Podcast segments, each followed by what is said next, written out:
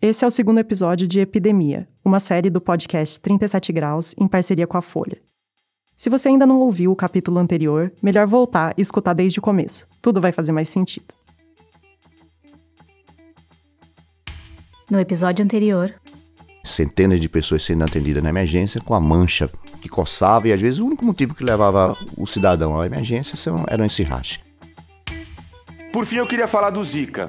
A chikungunya, ela causa muita dor, mas não tem a mesma letalidade que a dengue, porque dengue mata. E a Zika vírus é uma doença de fato bastante benigna. Esse termo benigna é interessante, né? O que aconteceu é que o Zika só mostrou a cara dele quando pegou realmente uma população grande. E, e isso foi aqui. Quando é mais ou menos no mês de junho, julho, me liga uma senhora, uma italiana, dizendo que ela havia estudado em Natal durante o primeiro semestre e que estava grávida na Itália e que o filho dela tinha má formação. E que ela, os médicos da Itália achavam que era essa doença, achavam que era o Zika. E neste episódio, o que acontece quando uma doença mostra sua verdadeira cara? E aí ela me faz contato e eu digo, olha, fica tranquila, é tudo menos zika. Essa microcefalia do seu filho não é de zika, não existe isso.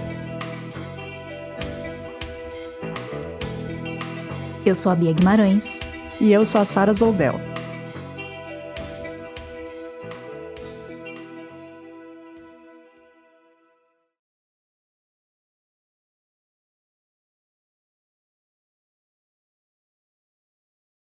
Meu nome é bem grande, mas eu, meu nome profissional é Ana van der Linden e eu sou neurologista infantil.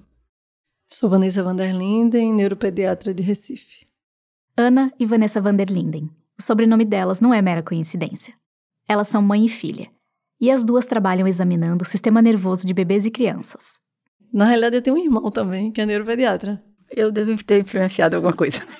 Elas atendem nas principais maternidades do Recife. E sempre que uma criança nasce com alguma suspeita de problema neurológico, elas são chamadas para ver.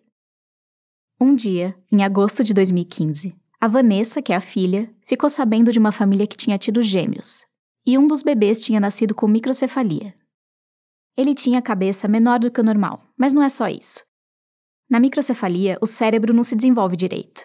E aí a criança pode sofrer com epilepsia, problemas cognitivos, dificuldade para andar, falar, enxergar, enfim, pode ser mais ou menos grave dependendo do caso. E me chamaram na maternidade para fazer um parecer. Até aí, tudo bem. De vez em quando ela atendia mesmo um ou outro bebê com microcefalia. Para te dar uma ideia, o estado de Pernambuco tem uma média de 10 casos por ano.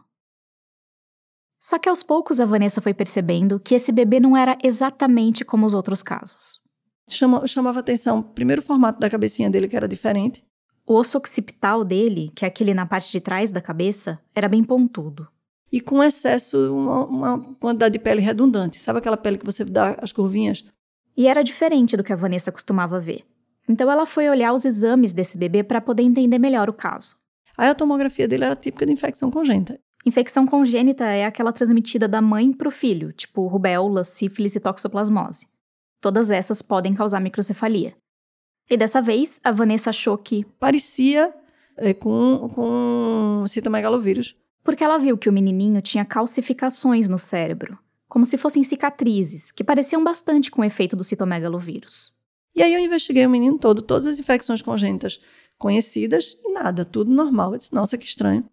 Era estranho. Mas na rotina dos hospitais acontece de ter um diagnóstico mais difícil de fazer, um caso mais complicado de investigar. E bom, até aí, parecia ser um caso isolado. As coisas só foram ficar preocupantes mesmo no mês seguinte, em setembro de 2015. A Vanessa lembra certinho. Na primeira semana do mês, teve um caso. Na segunda, mais um. E por volta do dia 15. Me chamaram na UTI, tava todo mundo esperando. Vanessa, tem três pacientes com microcefalia aqui. Eu disse, nossa, peraí, tem alguma coisa errada. Se no estado de Pernambuco inteiro tinha uma média de 10 nascimentos com microcefalia por ano, Ver três bebês no mesmo dia num só hospital era muito fora do normal. Bom, congela a cena da Vanessa. Porque enquanto isso, em outra maternidade do Recife, a Ana, a mãe dela, estava passando pela mesma situação. Para Ana, os casos de microcefalia também eram raros, até o dia em que isso mudou. Aí me trouxeram um, um, um, um nenenzinho com uma microcefalia. Bom, entrou na rotina, né? Uma semana depois, chegou outro. Três dias depois, eu subi, porque eles estavam num alojamento conjunto. Aí eu subi para ver os exames desses dois meninos. Eu cheguei lá, disseram, doutora, mas não tem só esses dois, tem sete mais. Aí só alguma coisa está errada. A Ana e a Vanessa tentam não ficar falando de trabalho toda hora, mas dessa vez era impossível. Aí assim que eu cheguei em casa, aí liguei para Vanessa. Uma contou para outra o que tinha visto. E aí elas perceberam que o número de bebês nascidos com microcefalia só naqueles dois hospitais do Recife e só naquela primeira metade de setembro já batia a média de casos que o estado de Pernambuco inteiro tem num ano inteiro. Eu digo, bom, se eu tinha alguma dúvida, agora eu tenho certeza que tem alguma coisa esquisita.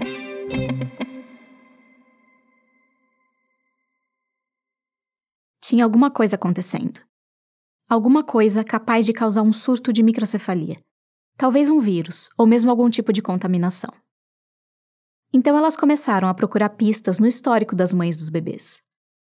E uma coisa era curiosa. Várias dessas mães contavam que tinham tido dengue durante a gestação. Uma dengue leve, com direito a manchas vermelhas e coceira. Mas era uma coisa assim, que passava em torno de dois, três dias, passava. Pra gente agora é fácil ouvir isso e pensar na Zika logo de cara.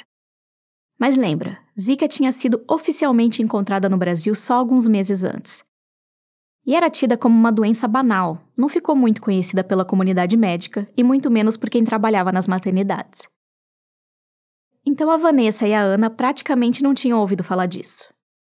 Mas quando as mães falavam de dengue, a Vanessa pensava: dengue não é, dengue não dá infecção congênita, isso já é provado e a dúvida só aumentava. Então ela e a mãe começaram a compartilhar aquele mistério com outros médicos do Recife. Eu me lembro que eu usei até o termo, não sei se eu estou ficando doida, mas na minha cabeça tem alguma coisa, e eu acho que é uma doença viral nova, que afetou essas mães há uns oito, nove meses atrás, né? É, é uns sete, oito meses atrás, que bate mais ou menos com a época do carnaval. Ela nem sabia que a época do carnaval, lá por fevereiro, março, tinha sido o pico da epidemia de Zika no Brasil. Até que um dia, lá pelo meio de outubro, uma colega neurologista deu uma dica para Vanessa. Ela falou de um médico no Recife que tinha bastante experiência com outras epidemias, de cólera, dengue, chikungunya. Talvez ele pudesse ajudar. É Carlos Brito. Fala com ele. O Carlos Brito, lembra dele? O médico da Federal de Pernambuco, que no começo daquele ano tinha ajudado a defender a hipótese de que a coceira misteriosa do Nordeste não era dengue nem alergia, era zika. E também é ele que já estava de olho na relação entre a Zika e a síndrome paralisante de Guillain-Barré. Então a Vanessa ligou para o Carlos e contou o que estava acontecendo nas maternidades. Ela disse: Olha, Carlos, estou impressionada aqui. Eu estou aqui com 18 crianças. Ao longo da semana a gente chegou a 22 crianças. E eu estou impressionada com a quantidade de casos. Eu não sei o que é isso. O Carlos ficou espantado. Microcefalia já era conhecida, não nessa frequência e correu para o hospital para conhecer de perto as mães e os bebês. Então você imaginar naquela sala 10, 12, 14 mães que perguntavam a gente o que ia acontecer com o filho dela, né? A gente não sabia o que dizer. O clima era de medo e incerteza. E ele entendeu que precisava continuar o trabalho de investigação que a Vanessa e a Ana já tinham começado. Então estavam todas as mães reunidas com suas crianças e eu levei um, um formuláriozinho em que a gente pudesse tentar ver o que é que havia de comum dessas mães. E aí, na primeira entrevista que eu fui fazer com a mãe, eu perguntei se ela tinha tido alguma infecção é, no início da gravidez. Que a ideia era a gente tentar algumas características de lesões como sífilis. Porque a sífilis também pode causar microcefalia, e essa doença estava voltando a crescer no Brasil.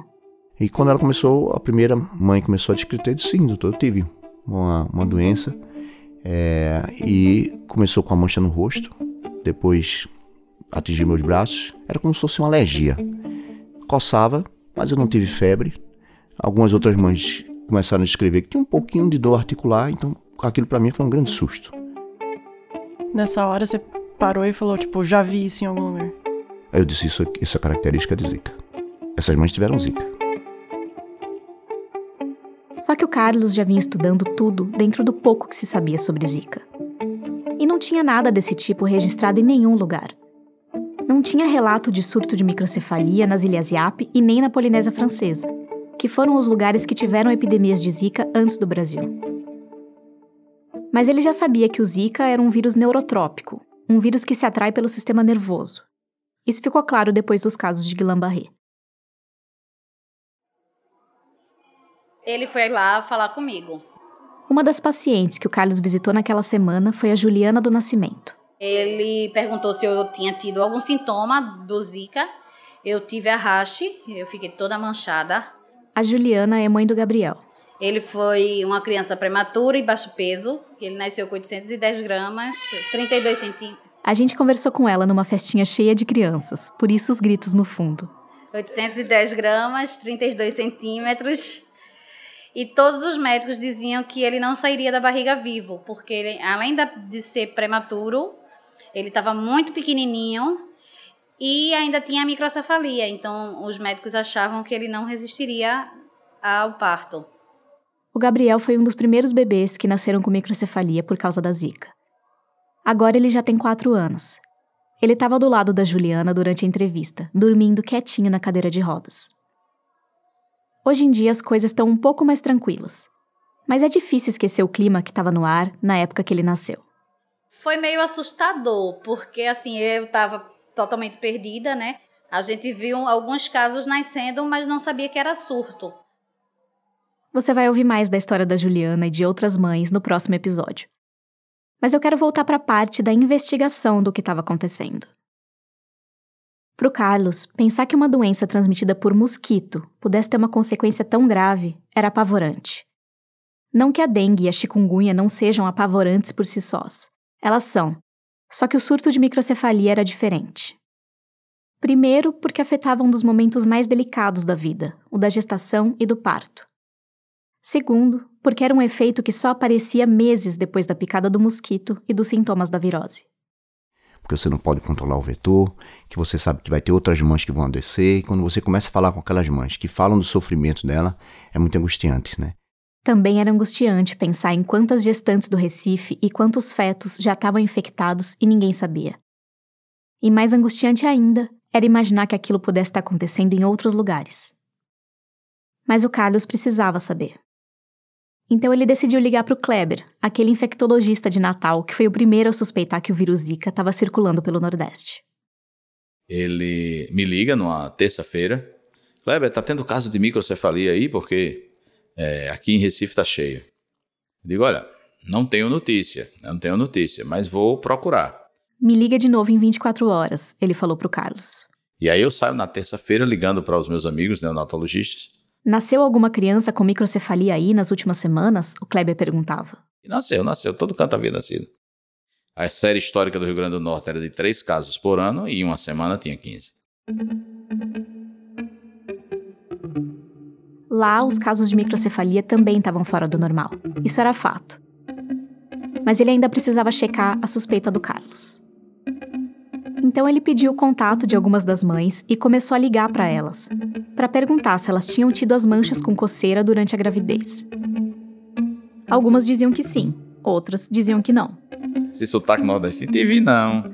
Só que aí o Kleber ouvia lá do fundo alguma parente ou amiga gritando. Se lembra não, mulher? A mulher aqui no Nordeste, você sabe. Uma chama outra de mulher, né? Mulher, você teve. Lembra? Todo mundo aqui se coçou no mês de, de, de fevereiro. Ele ficou chocado. E lembrou na hora daquela italiana que tinha perguntado para ele se Zika podia prejudicar o desenvolvimento do bebê. Ele tinha dito que não, mas agora já estava duvidando. O Kleber ligou de volta para o Carlos e deu as notícias. O Rio Grande do Norte também estava tendo um surto de microcefalia. E parecia que as mães de lá também tinham tido Zika. Se no episódio passado foi o Carlos que apoiou o Kleber na hipótese de que a coceira misteriosa era Zika. Dessa vez foi o contrário. O Kleber foi quem comprou a ideia do Carlos. Ele se convenceu de que a microcefalia era resultado da epidemia de Zika que tinha assolado o Nordeste alguns meses antes. A onda já tinha passado, o que a gente estava juntando era vendo o resultado do tsunami. Só que enquanto isso, no cenário geral, as notícias sobre o surto misterioso de microcefalia já estavam circulando nos jornais e nos grupos de WhatsApp.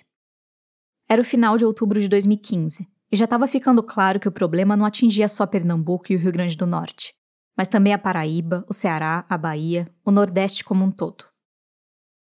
Pela dispersão, isso parecia mesmo ser obra de algum mosquito. Talvez os Aedes carregando o Zika vírus. Essa pista se somava com as outras três. Primeiro, a calcificação no cérebro das crianças parecia com o que acontece no caso de outras infecções congênitas já conhecidas. Segundo, já se sabia que o Zika podia afetar o sistema nervoso de adultos e causar Guillain-Barré, isso era um sinal. E terceiro, que a maioria das mulheres entrevistadas naquele primeiro momento dizia que tinha tido arraste, febre baixa ou outro sintoma da Zika. Então os argumentos eram fortes o suficiente. A gente tinha que se expor. Ainda no final de outubro de 2015, o Carlos procurou o Ministério da Saúde para falar sobre a possibilidade do surto de microcefalia estar tá sendo causado pela Zika. Esse foi o momento em que muita gente ouviu falar de Zika pela primeira vez. Eu me incluo nisso. A suspeita mais recente é de que a microcefalia esteja associada também ao Zika vírus, o vírus, que antes merecia só uma notinha nos jornais, agora ocupava as manchetes e causava pânico. Conforme a barriga cresce, aumentam também as dúvidas. Eu estou entrando na vigésima semana e eu gostaria de saber se ainda corro risco né, de pegar a zika e se isso pode afetar de alguma forma o nosso bebê. Claro, a aflição era muito maior entre as gestantes, que estavam desesperadas para saber se seus filhos iam nascer saudáveis. Porque nem sempre dava para perceber a malformação nos exames de pré-natal, então, muitas mães só descobriam que o bebê tinha sido infectado pelo Zika na hora do parto. E mesmo o Nordeste sendo o epicentro do surto, o medo já estava chegando nas outras regiões do Brasil. Afinal, o vírus já estava espalhado por toda parte. Parecia só questão de tempo até que os primeiros casos de microcefalia começassem a aparecer em outros cantos. Nesse momento, como acontece com quase toda doença, as redes sociais estavam borbulhando com mensagens sobre o assunto, incluindo, é claro, boatos e conclusões precipitadas. Tinha gente dizendo que a microcefalia estava acontecendo porque as mães tinham tomado vacina vencida. Ah, foi a vacina da rubéola. Tinha gente afirmando que o problema era causado por um larvicida, o piriproxifeno, que é usado na água para evitar a proliferação de mosquitos. Foi não sei o que e tal. E nem entre os médicos, pesquisadores e governantes a causa do surto era clara. Zika ainda era só uma hipótese, mas todas as outras possibilidades precisavam ser descartadas antes de bater o martelo. Mesmo porque não tinha relato na medicina de nada igual a isso. Zika e microcefalia simplesmente era uma relação que não estava nos livros. Que esse talvez fosse o maior paradigma, né? Imaginar uma situação que nunca foi relatada no mundo. Então isso era um paradigma a ser vencido. Então o desafio era provar que aquilo tudo não era só coincidência. Que Zika e microcefalia eram causa e efeito. É aí que entra a Celina. Eu sou Celina Turque Martelli. Em 2015, a Celina já estava aposentada. Médica infectologista. Mas ainda colaborava nas pesquisas da Fiocruz de Pernambuco. Ao longo da carreira, ela ficou conhecida por investigar a fundo epidemias como hepatite e dengue. Só que a Zika ainda não estava no radar dela. Até que em outubro daquele ano. Eu estava na minha casa, de noite, ela recebeu um telefonema. Era um representante do Ministério da Saúde. Ele dizia dessa preocupação da, de ter casos de microcefalia aqui de causa desconhecida e essa potencial hipótese da vinculação disso com o Zika. Aquela ligação era, na verdade, uma convocação o Ministério da Saúde estava pedindo para ela liderar uma força-tarefa para investigar a causa do surto de microcefalia. Uh, eu acho que meu primeiro momento foi de grande susto e preocupação. Porque de uma hora para outra, ela se tornava a chefe de uma maratona de pesquisa que duraria meses. Como era a primeira vez que uma epidemia como essa acontecia no mundo, era preciso partir praticamente do zero. A primeira coisa que a Celina fez foi entrar em contato com um monte de pesquisadores que poderiam ajudar na missão. Ela organizou uma rede de especialistas de dentro e fora do Brasil, que foi chamada de MERG, uma sigla em inglês para Grupo de Pesquisa da Epidemia da Microcefalia. A sede da Força Tarefa ficou sendo uma sala na Fiocruz de Pernambuco. E essa sala logo virou um entra e sai de 20, 30, às vezes 40 pesquisadores que tentavam fazer ciência e ao mesmo tempo faziam história. Então a gente diz que é fazer pesquisa em tempo de guerra. Normalmente nós somos treinados nas universidades a fazer pesquisa com maior tranquilidade. É normal que uma descoberta demore vários anos para se desenrolar. O que não foi o caso dessa epidemia. Nós precisamos de resposta rápida, respostas sólidas e tínhamos que dar uma informação que serviria para prevenção e para futuros estudos. Eles tinham que revirar tudo, coletar informações, traçar o perfil dos casos, analisar os dados e testar as hipóteses, mesmo as improváveis. E no fim, quem sabe, comprovar a relação com a Zika. Tudo isso rápido. E foi aí que começou uma investigação enorme. A Celina e o grupo do Merg armaram um estudo caso-controle, que é um clássico da medicina. Um, dois, três. Mas que eu precisei da ajuda da Sara para entender melhor. Tá, tá certo aí? Tá, tá tudo certo. Um estudo caso-controle.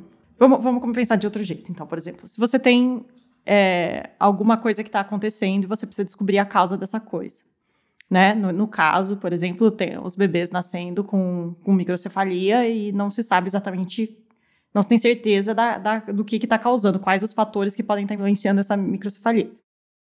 O caso controle, ele é meio que retrospectivo. Então, você vai pegar dois grupos, né? Um de grupos de bebês que nasceram com microcefalia. Esses são os casos. E um grupo controle de bebês que nasceu sem a condição. E esses são os controles. E daí você vai tentar olhar para os fatores que as mães passaram, os fatores para trás, você está olhando para trás, para ver quais daqueles fatores podem estar tá influenciando a chance daquele bebê nascer com microcefalia. Ou seja, você vai comparar os casos com os controles. Esse modelo já foi usado, por exemplo, para descobrir a relação entre o uso de cigarro e o câncer de pulmão. Mas voltando para a Zika. O estudo caso-controle era o modelo mais. É, vamos dizer assim, mais rápido de investigar a etiologia, as origens de doenças congênitas. Porque, caso contrário, eu teria que começar da mãe no início da gravidez, não é isso? Acompanhar durante todo o período gestacional e ver o evento final. Mas não dava para fazer isso naquele momento de 2015, naquela situação de emergência que os casos já estavam acontecendo e precisavam ser decifrados o mais rápido possível. Então a solução foi fazer um estudo caso-controle. A hipótese mais forte era a da Zika, mas só isso não era o suficiente. Só porque duas coisas acontecem ao mesmo tempo não quer dizer que uma é a causa da outra. Eles precisavam checar se aquelas mães não tinham outras coisas em comum que poderiam ter afetado a gestação. E tinha algumas hipóteses na época que mereciam uma investigação mais detalhada. A principal, claro, era a mãe ter se infectado com Zika enquanto estava grávida da criança. Outras duas hipóteses estavam surgindo naquele momento e eles usaram essas hipóteses, eles também avaliaram essas hipóteses para ver se elas podiam ser descartadas ou se elas também justificavam o aumento dos casos de microcefalia. Essas outras duas hipóteses tinham a ver com a vacina da rubéola e com larvicida da água, que eu comentei agora há pouco. Bom, então o grupo da Celina começou a monitorar oito maternidades do Recife. Funcionava assim toda vez que entrava um caso que eles mediam a cabecinha do bebê e viam que a cabeça estava na faixa da microcefalia, ele, entra, ele podia entrar para esse estudo do caso controle. E para cada bebê que se identificava com microcefalia, tinha que se identificar dois controles, ou seja, bebês que não têm microcefalia. Isso não é tão simples quanto parece, porque você tem que você tem que achar meio que duas mães em condições bem parecidas, para que a principal diferença entre elas seja a ocorrência de microcefalia no bebê. Em seguida, o que, que se faz? Um questionário bem amplo para entender todas as condições de vida da mãe, o histórico médico, se tem microcefalia, por exemplo, outros casos de microcefalia na família. Para saber onde é que a mãe esteve. Se ela fuma. Que tipo de água ela usava. Se ela usa, usa medicamento, se ela usa droga. Que tipo de vacinas ela. Né? Um monte de coisa. E também eles coletaram amostras das mães e dos bebês para fazer exames para detectar o Zika ou anticorpos contra o Zika. E aí, com todos esses dados de dezenas de pacientes em mãos, eles fizeram uma análise estatística para descobrir qual dos fatores analisados era o mais determinante de todos. E o que eles viram é que dava para descartar aquela história das vacinas, aquela história da água contaminada com, com larvicida. Isso não era o que estava causando a microcefalia dos bebês. A Zika deu um resultado muito forte. Eles descobriram que as mulheres infectadas com Zika durante a gravidez têm uma chance 73 vezes maior de terem bebê nascido com microcefalia. Então não é nem que dobrava, triplicava, quintuplicava, é 73 vezes. Os resultados do estudo caso controle começaram a ser publicados em 2016. E foi aí que ficou comprovada a associação da Zika com aquela malformação congênita que estava acontecendo. Esse resultado das 73 vezes que a Sara falou foi publicado em 2017. Mas espera, segura no final de 2015. Que eu quero falar um pouco mais daquele período da maratona de pesquisa. Da corrida para achar pistas que ajudassem a solucionar o caso e a entender o que fazer para frear o problema. Ao mesmo tempo que o grupo da Celina estava fazendo o estudo caso controle no Recife, em outras partes do Brasil, médicos e pesquisadores de diferentes áreas também estavam procurando respostas. Agora é fácil falar sobre Zika, mas essa é a Adriana Mello, médica obstetra de Campina Grande, na Paraíba. Naquela época, é, uma médica do interior da Paraíba falando não foi muito bem aceito, não. Campina Grande também estava tendo casos de microcefalia. E a Adriana ficava acompanhando de longe a investigação que estava rolando no Recife. Só que ela está acostumada a atender gestações de risco, e em muitos casos, é normal examinar o líquido amniótico, o líquido da placenta das gestantes. Então a gente faz isso com toxoplasmose, citomegalovírus. Então, na minha cabeça, isso era muito simples. Ela pensou: por que não examinar o líquido amniótico de pacientes grávidas que já sabem que seus bebês vão nascer com a malformação da Zika? Tinha que coletar o líquido amniótico para ver se tinha passado da mãe para o feto e se tinha indícios do vírus.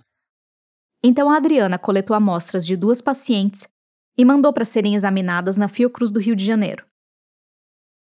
E no meio de novembro de 2015, foi anunciado que aquelas placentas tinham mesmo vestígios do Zika vírus.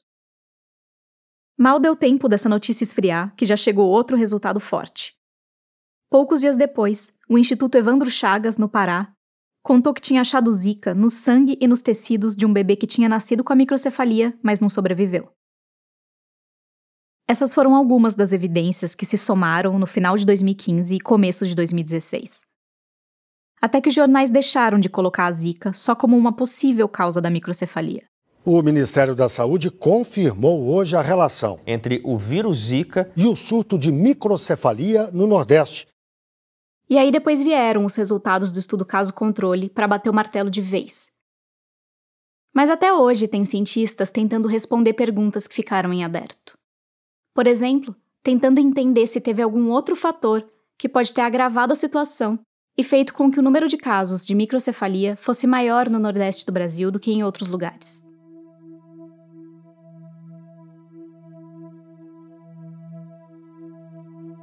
E uma coisa eu percebi conforme a gente ia entrevistando médicos e pesquisadores para essa série. Quem investiga de perto uma epidemia como aquela acaba vivendo uma montanha russa de emoções porque nos bastidores, a angústia de não saber o que dizer para as tantas pessoas afetadas e a impotência de não poder simplesmente parar o problema se misturam com a rotina frenética da investigação. Teve alguma outra coisa na sua vida que você acha que foi comparável com esse episódio? Não, acho que não. Gostaria de desse capítulo não ter passado.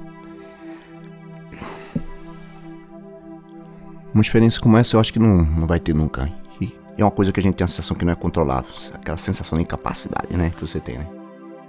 E. Felizmente, o resultado disso, as, as vítimas ainda acontecerão. Mas eu acho que. Vai passar. Normalmente nós saíamos de lá 9, 10 horas da noite e era rotina de segunda a segunda o, só tinha um assunto, que era Zika, o que, que tinha acontecido, o que, que o laboratório tinha conseguido. Era Era um tipo, uma obsessão.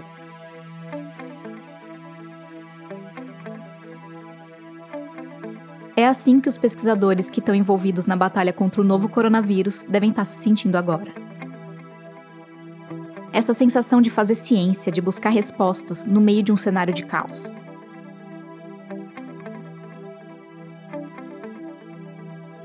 O surto de microcefalia que começou a ser notado no fim de 2015 era maior do que todo mundo imaginava. As dezenas de casos viraram centenas e as centenas viraram milhares. Se antes o Brasil tinha por volta de 164 nascimentos com microcefalia por ano, em 2015 esse número chegou a mais de 1.600. Subiu nove vezes, de uma hora para outra. E os casos continuaram se somando em 2016. Mas eu tenho certeza que foi muito mais do que essa ponta do iceberg. Essa é de novo a Vanessa van der Linden, neuropediatra que atendeu um dos primeiros bebês. Eu tive muitos pacientes que foram diagnosticados depois, mas esses que vieram para mim. E quantos estão por aí no interior do estado e que estão com diagnóstico de paralisia cerebral sem nunca ter feito um exame de imagem? Quantas crianças com malformação causada por Zika deixaram de aparecer nos números porque foram diagnosticadas com outra coisa? Naquele momento que ninguém entendia muito bem o surto. A dimensão real do que aconteceu, a gente nunca vai saber. Porque não tem como a gente rastrear isso. Depois do Nordeste, a microcefalia e outras malformações começaram a aparecer em vários lugares por onde o Zika vírus tinha passado, dentro e fora do Brasil. The Zika virus continues to be a problem for South Florida. Europe's first Zika microcephaly birth has been confirmed in Spain. Las autoridades sanitarias de Colombia reportaron este jueves dos casos de microcefalia en recién nacidos. A gravidade era tanta que a Organização Mundial da Saúde decretou emergência global. E até hoje, isso só aconteceu para outras quatro doenças: pólio, ebola, gripe suína e o novo coronavírus. E aí, o mundo inteiro ficou de olho na Zika ao longo de 2016. Justo no ano que as Olimpíadas seriam no Rio de Janeiro, lugar com mais casos de microcefalia fora do Nordeste. Chegou no ponto que mais de 170 cientistas de diferentes países se uniram para pedir o adiamento dos Jogos. Mas como o evento seria no inverno, na Baixa do Mosquito, a data acabou se mantendo. Mas ainda assim tinha muita gente preocupada.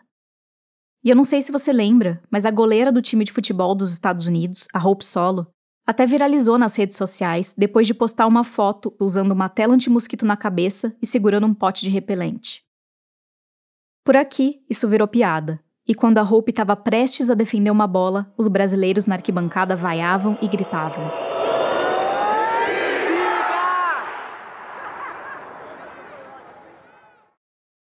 E essa não foi a primeira e nem a última vez que uma epidemia cruzou o caminho de um grande evento esportivo. Em 1918, a gripe espanhola fez com que a Copa América atrasasse um ano. Em 2003, a SARS fez a FIFA mudar o país da Copa do Mundo de futebol feminino. E agora, em 2020, a gente ainda não sabe se o novo coronavírus vai afetar as Olimpíadas que estão para acontecer em Tóquio. Depois do que aconteceu no Brasil, a microcefalia causada por Zika entrou para a lista das infecções congênitas e ganhou um nome formal: Síndrome congênita do Zika ou Zika congênita. No fim das contas, o problema é muito maior do que a simples medida da cabeça. Mesmo crianças com a cabeça do tamanho padrão podem ter problemas cognitivos, de mobilidade e de fala por terem sido infectadas pelo Zika ainda na barriga da mãe. Os casos de síndrome congênita do Zika podem ser muito graves e, na maioria das vezes, as crianças precisam dos pais ou outros cuidadores 24 horas por dia. Geralmente, essa pessoa é a mãe. Na minha época, né? Quando as gestantes iam para ultrassom, a preocupação dela era ver o batimento do coração, ver qual era o sexo. Então a gente via as mães durante a gravidez, a preocupação é que não tenha zika, né? Os médicos que a gente entrevistou contaram pra gente que naquele período do surto, algumas gestantes que tinham dinheiro foram embora para continuar a gravidez fora do Brasil. E também falaram que outras acabaram recorrendo ao aborto, com medo do que estaria por vir. E lembra que eu falei que não tinha relato de microcefalia nas Ilhas Iap e nem na Polinésia Francesa, que foram os lugares que tiveram epidemia de Zika antes do Brasil? Então, quando a Polinésia Francesa foi rever os dados, encontraram 17 casos de bebês nascidos com malformação no sistema nervoso, sendo que a média era um ou dois casos por ano. A questão é que lá, por ser um lugar com poucos habitantes, o número não chegou a assustar os médicos e o problema acabou passando despercebido. Ah, e só para constar, na Polinésia Francesa, o aborto é permitido no começo da gravidez ou em qualquer momento se for comprovada a malformação do feto. Então, isso também pode ter diminuído o impacto da Zika por lá. Aos poucos, os casos foram diminuindo aqui no Brasil.